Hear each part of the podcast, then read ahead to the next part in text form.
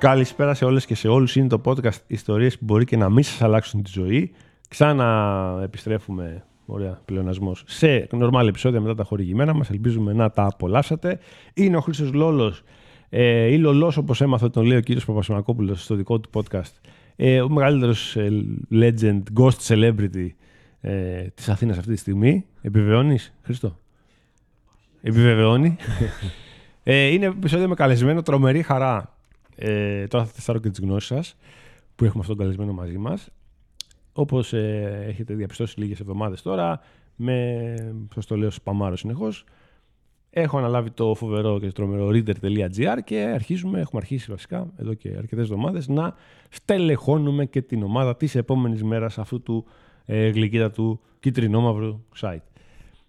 Μία από τις πιο φρέσκες μεταγραφές είναι ένας άνθρωπος που αγαπώ πάρα πολύ, τον εμπιστεύομαι με τυφλά μάτια. Έχουμε ξαναδουλέψει μαζί με συμπαθητικά αποτελέσματα, για να μην ευλογάμε τα γένια μας. Καλά είχαμε πάει, οπότε το ξαναδοκιμάζουμε. Δημοσιογράφος, φίλος, έρχεται από τον πήραμε από το Vice, όπου έχει γράψει ένα μυθικό κείμενο για το οποίο θα μπορούσαμε να μιλήσουμε για αυτό το επεισόδιο, αλλά θα μιλήσουμε λίγο γι' αυτό, σχετικά με τις γειτονιές της Αθήνας. Είναι ο κύριος Νίκος Σταματίνης. Γεια σας, γεια σας. Καλοκαιρινός, λίγο κουρασμένος. Είναι ο άνθρωπος πίσω από το κείμενο «Βάζουμε τις 40 γειτονιές της Αθήνας στη σειρά». Οπότε τώρα θα ακούνε... Κοιτάξτε, θα σας πω τώρα για το κοινό μας λίγα πράγματα, να ξέρεις που έχεις έρθει. Έχουμε κοινό παγκόσμιο. Έλαβα ένα σχόλιο από το Κατάρ χθες. Να είναι καλά ο άνθρωπος που το έστειλε. Τον ευχαριστούμε πολύ. Υπάρχουν τουλάχιστον δύο ακροτές του Cambridge. Οι οποίοι τι γίνει. Ο ένας είναι ο Αντώνης. Και ο άλλος είναι, ξεχνάω το όνομά του, ντροπή μου. Και τι γίνεται τώρα. Στέλνει ο Αντώνης φιλιά από Cambridge, λέω εγώ σε ένα προηγούμενο επεισόδιο φιλιά στον Αντώνη και στέλνει ο άλλος φίλος, δεν με λένε Αντώνη.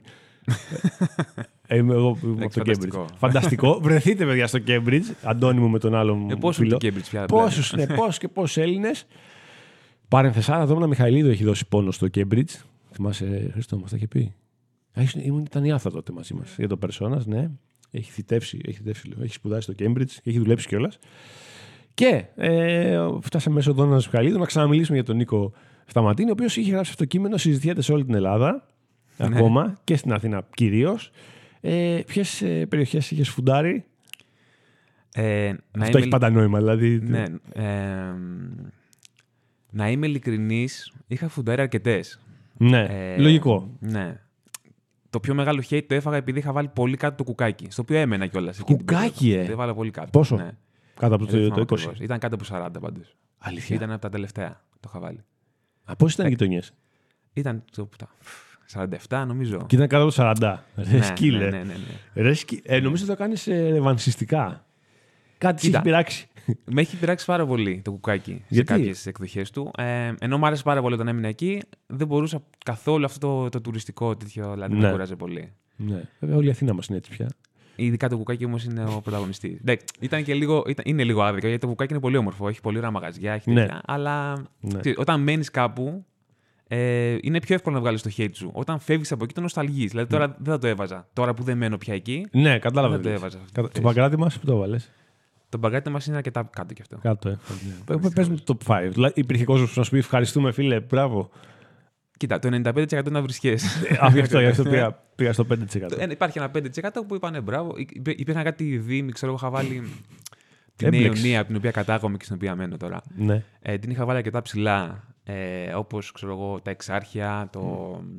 Νομίζω στην πρώτη θέση είχα βάλει το ψυχικό. Όχι, στην πρώτη θέση είχα βάλει πλάκα. Πλάκα Θησίων. Πλάκα, άμα έχεις θέμα με τους τουρίστες, την βάζεις την πλάκα. Η αλήθεια είναι αυτή, αυτό μου λέγανε από κάτω. Αποφάσισε. Εντάξει, το βασικό σε όλο αυτό το κείμενο ήταν ότι δεν υπήρχε καμία, και το έγραφα από την αρχή σαν disclaimer, δεν υπάρχει αντικειμενικός τρόπος να γράψεις αυτό το πράγμα. Ήταν από το μυαλό μου ότι έβγαλε. Προφανώς. Και νομίζω ότι αυτοί που λένε ότι υπάρχει αντικειμενικός τρόπος κοροϊδεύουν τον κόσμο απλά. Προφανέστατα. Δηλαδή ο καθένας βάζει τα δικά του κριτήρια. Τα δικά μου ήταν πάρα πολύ θολά επίτηδες, γιατί ήταν ένα κείμενο για πλάκα, ας πούμε. Το υπέγραψες. Έλαβες τη μήνυ του κόσμου, οπότε είναι όλα δίκαια. Όλα έχουν γίνει σωστά και μπράβο σου. Μακάρι και στο Reader μας τέτοια πράγματα. Μας κοιτάει μισό μάτι ο Χρήστος Λόλος. Να γράψεις. Από πού η γειτονιά σου, Χρήστος μου, ποια είναι? Ανθούπολη. Περιστέρι. Το Περιστέρι το είχα βάλει σε καλή θέση, νομίζω. Δεν μπλέξεις με το Περιστέρι, είναι πάρα πολλοί κόσμος. Σωστό. Μεγαλύτερος δήμος. Θα μπορούσαμε να μιλήσουμε 2 ώρες γι' αυτό άνετα. Να πιάσουμε κάθε γειτονιά, μεγάλη μου χαρά, και θα διασκεδάζεται πάρα πολύ. Απλά έχουμε μια πολύ, πολύ δυνατή ιστορία τώρα εδώ να μοιραστούμε. Με πολλά trigger warnings, γιατί δεν είναι μια ιστορία που θα προτείνουμε. Δηλαδή, τι είναι πιο εύκολο τώρα για μένα, που λέω αυτή την παπάντζα συνέχεια, ότι αυτή μπορεί να είναι και μια ιστορία που μπορεί να σου αλλάξει τη ζωή. Όντως, γιατί του Νίκου την άλλαξε. Ναι. Αλλά δεν την προτείνουμε. Τίποτα από αυτά που θα ακούσετε στη συνέχεια δεν το προτείνουμε. Αυτό που προτείνουμε σίγουρα είναι να κάτσετε να ακούσετε αυτή την ιστορία και να τη διηγήσετε στους φίλους σας, είναι μόνο σίγουρο. Και τα σχόλιά σας φυσικά και τα follow στην εκπομπή, στη μέση του επεισοδίου το είπαμε, και τα likes και όλα τα γνωστά. Ένα καλοκαίρι ο κύριος Νίκος Σταματίνης, στα 15 του. 16. Στα 16 του, το σωτήριο έτος. 2006-2007 νομίζω. 2006-2007, δηλαδή αθλητικά να το προσεγγίσουμε. Είμαστε μετά την Ολυμπιάδα της Αθήνας, ναι. Πριν την Ολυμπιάδα του Λονδίνου. Ναι. Τι Μουντιάλ έχει το 6, δεν προσπαθώ να θυμηθώ. Το Μουντιάλ με τη Γερμανία. Της Γερμανίας. Όπου φτάνουμε να παίξουμε τη Γερμανία εμείς μπροστά στην καγκελάριο Μέρκελ. Σωστά. Και έχει γίνει. Ωραίο αυτό. Άρα είναι το καλοκαίρι αυτό. Όχι, δεν ήταν τότε, συγγνώμη. Αυτό είναι το 10 που λέω. Αυτό είναι το 10, γιατί ήταν μέσα στο μνημόνιο αυτό. Ούτε το 10 είναι αυτό που λέω. Είναι το 12. Το 12. Ναι. Που είχαμε χάσει 4-2. Euro ήταν αυτό. Ναι. Μουντιάλ Γερμανίας δεν υπάρχει Ελλάδα, νομίζω. Το πιο πιθανό είναι ναι. Δηλαδή, αν το πάρεις στατιστικά. Δεν θυμάμαι γιατί. Δεν υπάρχει Ελλάδα. Υπάρχει ξανά στο Euro του 8. Τρώμε κάτι φάπες. Ναι. Υπάρχει Ιταλία όμως. Υπάρχει Ιταλία, μπράβο. Φοβερός τελικός Ιταλία-Γαλλία. Κεφαλιά, κουτουλιά Ζιντάν. Το έχω δει σε ένα σινεμά στη Δάφνη αυτό το τελικό για κάποιο λόγο. Είχα παίξει πόσα πλάγια θα έρθουνε. Το θυμάμαι τώρα. Μαζί με το φίλο μου τον Χρήστο εκεί το βλέπαμε. Λοιπόν, είμαστε αυτό το καλοκαίρι το hot. Καύσωνα θα είχε σίγουρα, γιατί τι πιο συνήθως. Ναι, φαντάζομαι. Που παίρνει μια απόφαση ζωής. Παρακαλώ. Λοιπόν, να πάρω λίγο τα πράγματα από την αρχή. Ναι, βέβαια. Βάλε μας το context, ναι. Κάπου στα... Εγώ από πάρα πολύ μικρός, είχα μια τρομερή αγάπη στο φαγητό. Εντάξει. Τρομερή αγάπη την έχω ακόμα. Δηλαδή είναι αυτά τα πράγματα που τα απολαμβάνω πάρα πολύ στη ζωή μου. Ναι. Και κάπου γύρω στα 12-13, μπαίνοντας στην εφηβεία, αρχίζει λίγο να αλλάζει το σώμα μου τέλος πάντων και να παίρνω κάποια κιλά για κάποιο διάστημα. Και ξαναλέμε αυτό τώρα δεν είναι καν καμία οδηγία, κανένα τέτοιο. Θα τα πούμε και μετά αυτά. Ναι, πες τόσες φορές θες. Οπότε σε μια φάση κάπου στην πρώτη λυκείου και έχοντας πάρει αρκετά κιλά, η αλήθεια είναι, ήμουν και ψηλός τότε, τώρα δεν είμαι.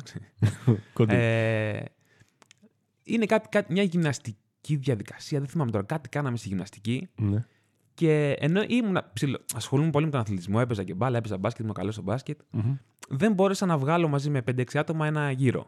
Που μας είχε βάλει ο καθηγητής μας για τη βαθμολογία, τέλος πάντων τότε. Ωραία. Τα κάναμε αυτά. Και σε πείραξε αυτό. Και με πείραξε πάρα πολύ αυτό. Ναι. Και λέω εντάξει, όσο εδώ ήτανε. Okay. Αυτό νομίζω είχε γίνει στο τελευταίο τρίμηνο τότε, τετράμηνο έχουμε σε Λύκεια. Οπότε είναι κάπου το Μάιο, να υποθέσω. Okay. Είχε θέματα, ρε παιδί μου, τύπου bullying στο σχολείο και αυτά, ή ήτανε. Είχα πολύ. Δεν θα πω τώρα δεν θα κάνουμε τώρα συγκινητική μουσικούλα που πίσω και τέτοια. Δεν βάζουμε τίποτα, δεν βάζουμε χαλιά. Δεν είναι ούτε τίποτα τρομακτικό, ας πούμε. Αλλά εντάξει, δεν ήταν και εύκολο. Δεν θα πω. Ήταν και αυτός λόγος εννοώ, ρε παιδί μου. Σίγουρα ήταν και αυτός. Υπάρχει και το bullying.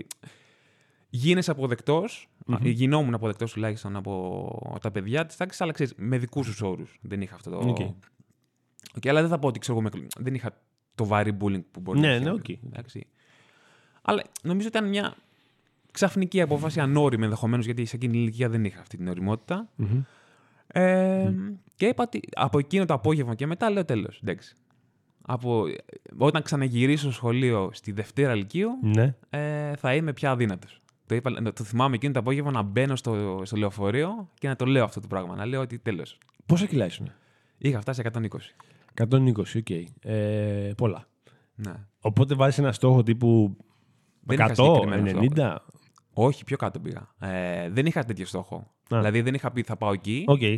Είχα πει ότι ρε παιδί μου, σίγουρα το 100 είναι πάντα όριο για εμένα τότε. Και είχα πει σίγουρα θα πρέπει να δυνατήσω. Δικό μου τώρα αυτό το πρέπει. Ωραία. Πρέπει να κάνεις ένα σχέδιο γι' αυτό. Ναι. Ωραία σκέψη, τολμηρή, μια χαρά. Ένα σχέδιο. Κοίτα, το σχέδιο ήταν ότι το οποίο θα το έβλεπα να λειτουργεί συνέχεια. Δηλαδή κάθε μέρα μετρούσα τα κιλά μου κάθε πρωί που ξύπναγα. Στο τέτοιο. Δύσκολο. Ναι. Δύσκολο νομίζω ότι είναι και πολύ ενδεικτικό. Ενώ κάποια μέρα δεν ξέρω. Δεν είναι ενδεικτικό, αλλά τίποτα δεν είναι ενδεικτικό. Δηλαδή, δεν είναι ότι κάποιος επιστήμονας θα κάτσει να πει αυτό. Ναι. Μεγάλη τρίπλα. Ναι. Οπότε ξεκίνησα και έλεγα ότι ουσιαστικά έκανα αυτό το fasting που κάνω τώρα. Ότι, δηλαδή σταματάω να τρώω το μεσημέρι για όλη την ημέρα. Δηλαδή αλλά τρώω το μεσημέρι κανονικά. Δεν θα φάω πατάτες τηγανιτές και McDonald's, προφανώς, δυστυχώς. Ωραία. Αλλά θα φάω, ξέρω εγώ, ναι, θα φάω... Και πρωινό. Πρωινό, χαλαρό.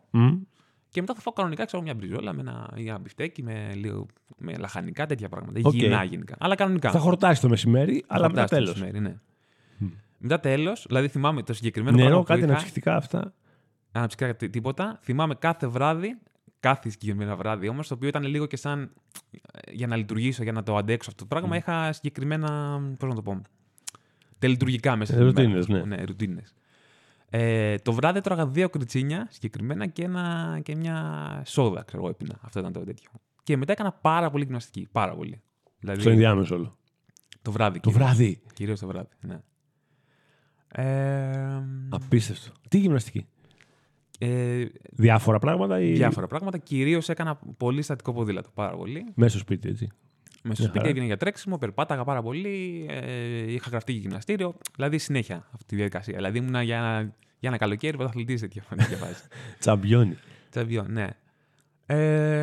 Πώς ξεκινάει, λέω. Μάλλον ξεκινάει με την αποφασιστική σου.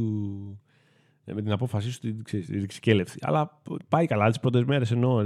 Πώς πάει αυτή η διαδικασία. Βλέπεις ανταμοιβή. Ναι, αυτό που είχα παρατηρήσει ότι το πρώτο διδόματο, ας πούμε, είχα απότομη απώλεια βάρους. Το οποίο σου δίνει θάρρος. Πολύ όταν έχεις βάλει αυτό το στόχο. Ναι. Και σταδιακά κολλάει. Δηλαδή παίζει να ήταν 1 εβδομάδα, 2 εβδομάδες που κόλλαγε. Δηλαδή να προσπαθείς πάρα πολύ και να κολλάει. Εκεί θέλει υπομονή. Ναι, εκεί ήταν το δύσκολο, ας πούμε. Θυμάμαι ότι είχε κολλήσει κάπου εκεί στα 97, κάπου εκεί. Δεν κατέβαινε με τίποτα. Εντάξει, έχει χάσει 23 κιλά μου. Είναι 23 κιλά. Τον Αύγουστο, ξέρω εγώ, έχει γίνει. Κάποιος που ποτέ να μην καταφέρει να χάσει 23 κιλά. Ναι. Και συνέχισα. Είπα ότι εντάξει, δεν πειράζει. Θα συνεχίσω. Και θα προσπαθήσω. Κοίτα, τώρα που το βλέπω αυτό, δεν σου λέω. Αρχικά δεν είναι καθόλου υγιές αυτό να το κάνεις. Ναι, είναι πολύ. Ειδικά εκείνη την περίοδο δεν είχαμε αυτή την κουλτούρα της διατροφής που έχουμε τώρα, ας πούμε, ότι πρέπει να τρώμε υγιεινά και όλα αυτά.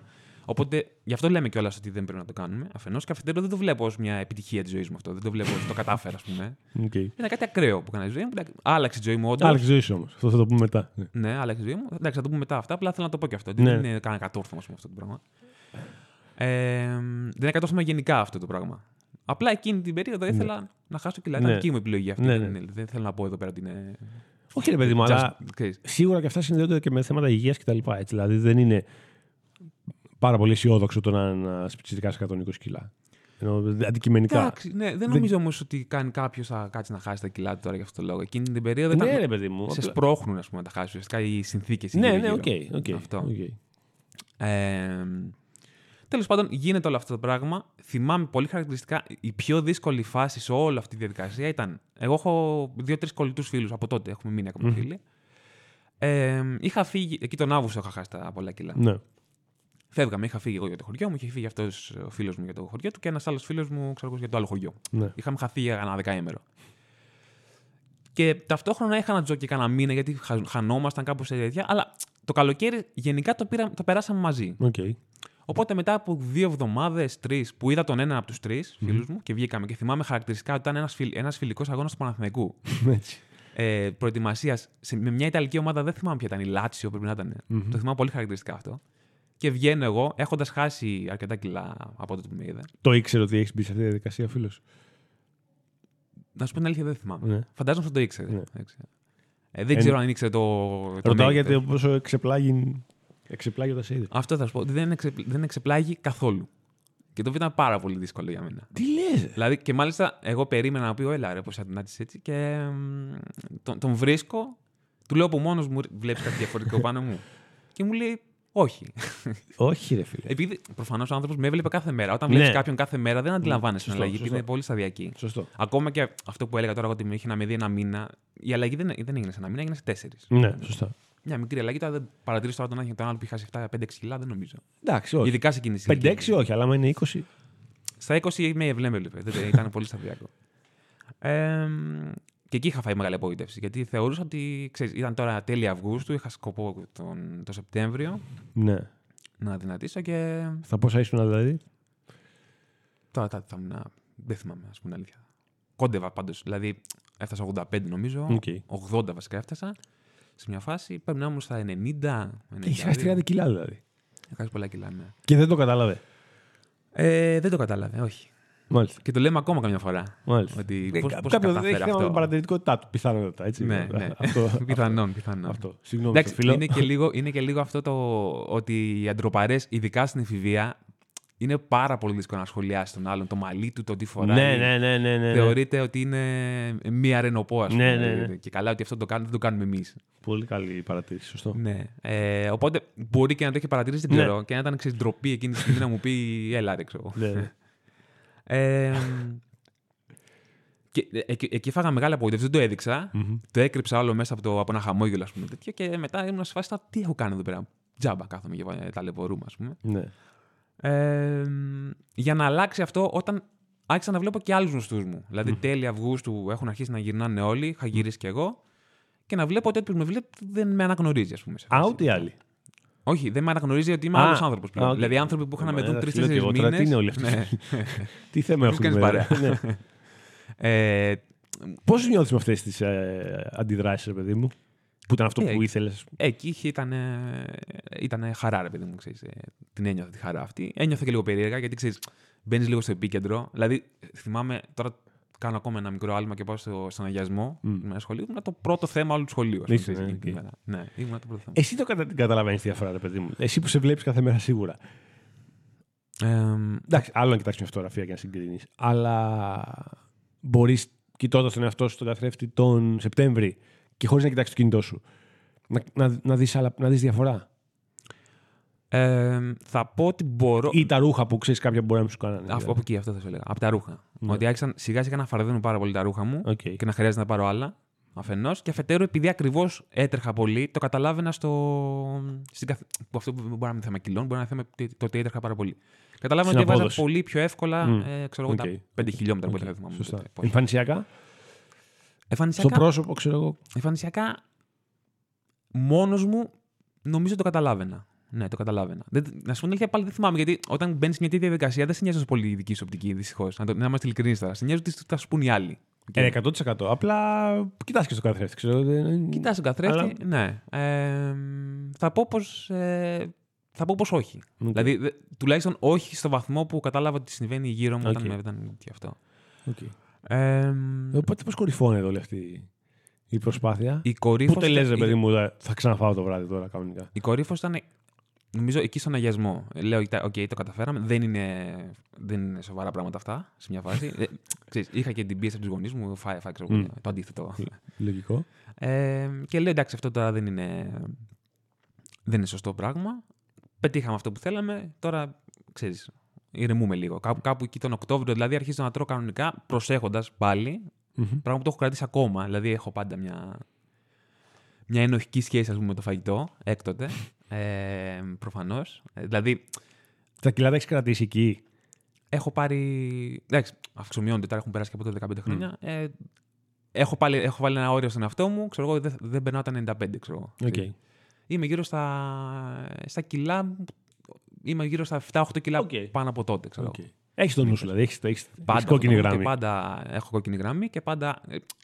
Και πάλι τώρα πάμε στο κομμάτι της υγείας, γιατί και αυτό δεν είναι. Ότι όλη αυτή η διαδικασία σε βάζει και σε μια μη υγιή σχέση με το φαγητό, ρε παιδί μου. Γιατί τώρα να λες, θέλω να φάω αυτό και όταν το τρως και μετά λες, ξέρω τώρα γιατί το έφαγα και μετανιώνεις την επόμενη μέρα. Το κάνεις ακόμα? Το έχω αυτό, ναι. Εντάξει, δεν είμαι ο Brad Pitt στα φιλαράκια που λέει για τις γλυκοπατάτες και όλα αυτά. Αλλά εντάξει, και την έχω αυτή τη φοβία, ας πούμε. Okay. Οπότε την κορύφωση θα έλεγα ότι την είχα ζήσει εκείνη την ημέρα στον αγιασμό. Τώρα, από εκεί και πέρα, αυτό που λέμε τώρα, ιστορίες που θα σου αλλάξουν τη ζωή, εντάξει, μου άλλαξε τη ζωή αυτή. Την άλλαξε. Δεν την προτείνουμε, ξαναλέμε. Δεν την προτείνουμε. Ξανά για το τέλος. Και είναι τελείως προσωπικό τέτοιο αυτό, ξέρεις, να το πούμε. Και, ότι ούτε υγιές είναι από την μία, έτσι, και ούτε. Πώς να το πω. Ούτε μπορώ να πω ότι πρέπει να είναι αυτός ο σκοπός οποιοδήποτε ανθρώπου. Εγώ εκείνη τη στιγμή θέλησα να χάσω κιλά, δική μου επιλογή είναι. Ούτε θα πω καν ότι είναι θαραλέο, τέτοιο. Δηλαδή, είναι σίγουρα απότομο. Είναι πάρα πολύ απότομο και ξέρεις, αν το ψυχαναλύσεις λίγο, μπορεί να μην είναι το αντίθετο του θαραλέου. Σε φάση ότι μπορεί να μην την πάλευα να είμαι. Εντάξει. Εντάξει, όχι. Σε αυτό δεν συμφωνώ, αλλά καταλαβαίνω όλο το σκεπτικό και προφανώς δεν το προτείνουμε και προφανώς δεν έχουμε θέμα. Κανείς δεν μπορεί να έχει θέμα με τα κιλά του, τα πολλά ή τα λίγα δεν έχει καμία σημασία. Ναι. Παρά μόνο αν ο ίδιος θέλει αυτό να το αλλάξει για οποιοδήποτε λόγο. Αυτό ακριβώς. Ναι. Απλά ήταν μια πάρα πολύ ωραία ιστορία. Χρήστο. Ήταν μια πολύ ωραία ιστορία. Εντάξει, ταυτίζεσαι. Έχεις φτάσει τέτοια επίπεδα. Ναι. Α, και το έχεις κάνει. Πρέπει να κάνουμε επεισόδιο μαζί, Χρήστο. Το λέμε κάθε φορά την ίδια κουβέντα. Κάθε φορά. Ποιος θα το γράψει μόνο. Βάλτε εκεί να γράφει.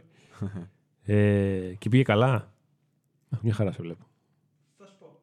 Εντάξει. Στην ιστορία. Θα μου πεις την ιστορία. Θα την πούμε. Πώς θα περνάς το reader, Νίκο μου, θα κάνουμε μια. Φανταστικά. Περνάς καλά. Είμαι ένα μήνα, πόσο είμαι. Πες ρε παιδί μου τώρα αυτό το επεισόδιο θα είναι, γιατί όχι. Μια φιλική κουβέντα, αφού δεν προλαβαίνουμε να το πούμε στη δουλειά. Θα το ακούσει η γυναίκα μου, γιατί νομίζω ότι όλη μέρα μιλάμε και τέτοια. Σκοτωμός γίνεται. Πες ότι ερχόσαμε expectations 7 στα 10. Όχι 7 στα 10, όχι βαθμολογία. Expectations ότι θα περάσεις. Όχι, πρέπει να το βαθμολογήσουμε. Καλά, ας πούμε. Ναι. Είσαι πάνω ή κάτω από αυτό το. Επάνω, με 10. Είσαι πάνω. Ναι, πάνω. Καλά expectations, όχι την αρχή να. Ναι, με καλά expectations. Και παραπάνω. Μπράβο. Τι καλό, μπράβο. Χρήστο Λόλο, διαβάζει reader. Αυτόρμητα όμως. Τι που να μπεις να δεις, ρε παιδί. Σαν τον Γρηγόρη Μπάτη που μου λέει ότι διαβάζει πλέον. Ωραία. Και σε είδα, ναι. Πολύ σημαντικό. Α, ήταν αυτό η συνέβη. Ναι. Γιατί εγώ πάντα όταν μου λέει κάποιος διαβάζω συνέχεια, είμαι σίγουρος ότι δεν έχει διαβάσει ούτε λέξη για μένα. Αυτό το έχω πάντα. Εντάξει. Είναι περίεργο. Γενικά όταν γράφεις και σου λέει ότι διαβάζει, μπορεί να έχει διαβάσει κάτι που εσύ δεν θυμάσαι καν ή τα λοιπά. Εντάξει, εδώ μας διαβάζει, πιστεύω. Πρέπει να κάνω μια φοβερή ιστορία κάποια στιγμή με παρέα, δική μου, αλλά με παρέα, για το πώς νιώθω για πράγματα που έχω γράψει πριν 10 χρόνια. Που μπαίνω και τα βλέπω. Κάνσελ τον εαυτό σου. Δεν κάνσελα. Δηλαδή τώρα με την ιστορία του Κυριαζή, με τον κομίστα, μας είχε πιάσει λίγο αυτό και ψαχνά. Αν θέλει κάποιος να βρει, θα βρει.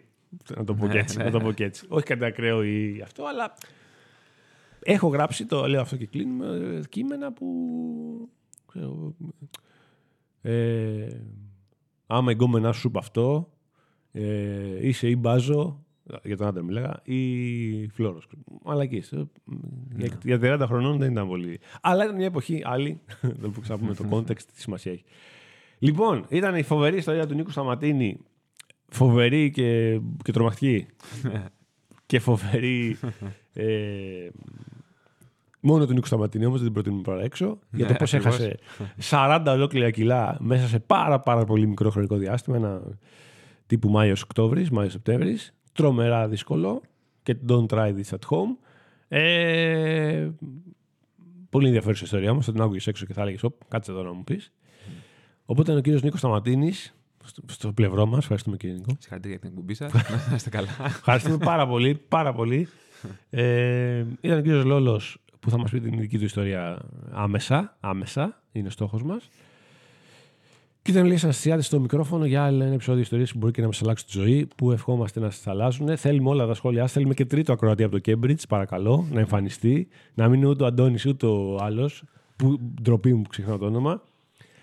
Την αγάπη μας. Καλά να περνάτε, να βουτάτε εκεί που είστε, να μαυρίζετε, να προσέχετε τον ήλιο και θα τα πούμε την επόμενη εβδομάδα ξανά με κονσερβοποιημένο επεισόδιο, γιατί θα λείπω κι εγώ στα νήσους.